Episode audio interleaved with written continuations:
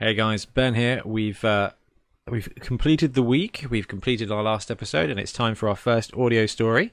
I've got my glass of wine here, ready to chill out. And uh, the first one we've got out for you is by Ian Hannam, Ian War Hannam Hannam, and it is entitled Karla von Kill. So Ian didn't make it to our shortlist, but it was a great little story, and uh, I thought it was a, a good opportunity for me to get the ball rolling. So your first story of the 12 Blood Bowl stories of Christmas will be Ian Hannam, Karla Von Kill. Thanks for listening, guys. See you tomorrow.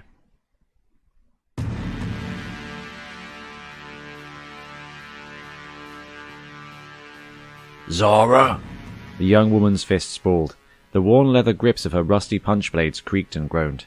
It's Karla, she snapped through gritted teeth. Coach's bulbous eyes shot out from under his thick brow, as if the meaty fist of an ogre had landed a blow to the back of his head. Let's get something straight. Nobody gives a flying fling what your name is. You won't be alive long enough for the crowd to learn it, let alone chant it. Now, go, go, go! She adjusted her ill-fitting helmet. Karla von Kill's shoulders rose as her stance lowered to a crouch. Her right boot raked at the dirt like the hoof of an enraged minotaur. With a roar of defiance, she leapt into action. Her armor clanked clumsily with every broad stride as she thundered towards the tackle bag and the lineman holding it. Twenty yards. Now was the time to prove her worth. Two years ago, Karla had taken an assistant job with the Hogstad Hellfires, maintaining armor, polishing boots, and sharpening punch blades. On the rare occasions she was not at the stadium or training in solitude, she toured away on the family pig farm where she was raised, all to scrape together the coin to buy her gear and to try out for the team. Ten yards. The roar of the assembled crowd of hopefuls and main team players bounced around inside of her helmet. Cries of "You don't belong here" and "Stick to swine herding" were punctuated with the oinks and squeals of taunting onlookers, hoping to break her resolve. This destiny was hers, though. None could deter her. Five yards. Her gaze was fixed on the tackle bag, blocking out all else.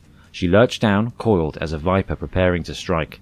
This would be the moment she showed she was more than a pig farmer, more than a boot polisher, a Blood Bowl player.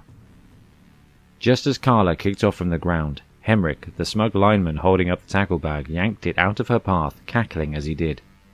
Unable to control her momentum and stop her dive, Von Kill struck the dry ground with excruciating force. Karla's head rang inside her battered helmet.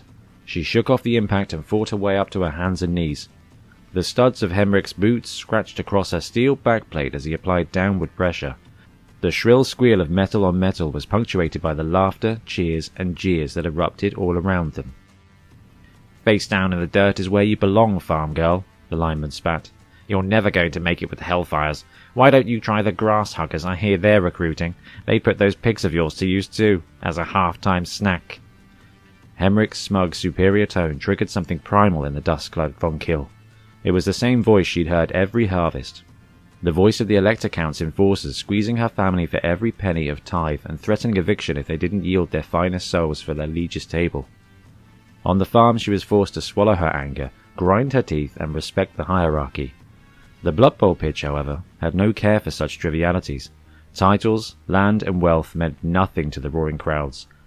On Nuffle's hallowed turf, grit, skill, and blood were the only currency, and here Karla was as rich as they came. The time had come to collect her dues. Karla's biceps tensed below her tattered shoulder guards. With a jolt of lightning, she surged to her feet, sending the boot and its owner stumbling. Throwing her punch blades to the dirt, Von Kill lunged towards the staggering Hemrick with frightening ferocity, grabbing the laces of his chest armor with a raw fist. Calm down now, farm girl. It was just a bit of. Before Hemrick could get the words out, Karla thrust her helmet squarely into his pompous face with the savagery of a blitzing beastman. The crack of his nose breaking was audible. A shower of blood and teeth rained down upon her once green armor. The formerly animated onlookers were stunned to silence. As Karla raised her free hand, readying herself to pummel the life out of Hemric, a flurry of shrill whistle blows pierced the air. Stop, stop, that's enough, bellowed Coach, breaking into a jog. Releasing her iron grip, Karla allowed Hemric to slump to the floor. She watched as he writhed in pain, pawing at his bruised and bloodied face. You were right about one thing, she spat. I am a farm girl. She tugged at her chin strap, tossing her helmet to the ground beside him. And I've spent lifetime mucking out pig turds like you. Out of breath, Coach surveyed the scene, wide-eyed in disbelief. Apothecary! he belted out. A pair of puffing halflings bungled the groaning Hemrick onto a stretcher before awkwardly hauling him away to the dugouts. Breathing heavily, Karla turned to face Coach, her body still pumping with adrenaline. That pig turd was one of our most promising new players. I doubt we'll get a season out of him in that state. Coach bristled. Von Kill's steely eyes met with the intense stare of a grizzled retiree. You start next week, Karla.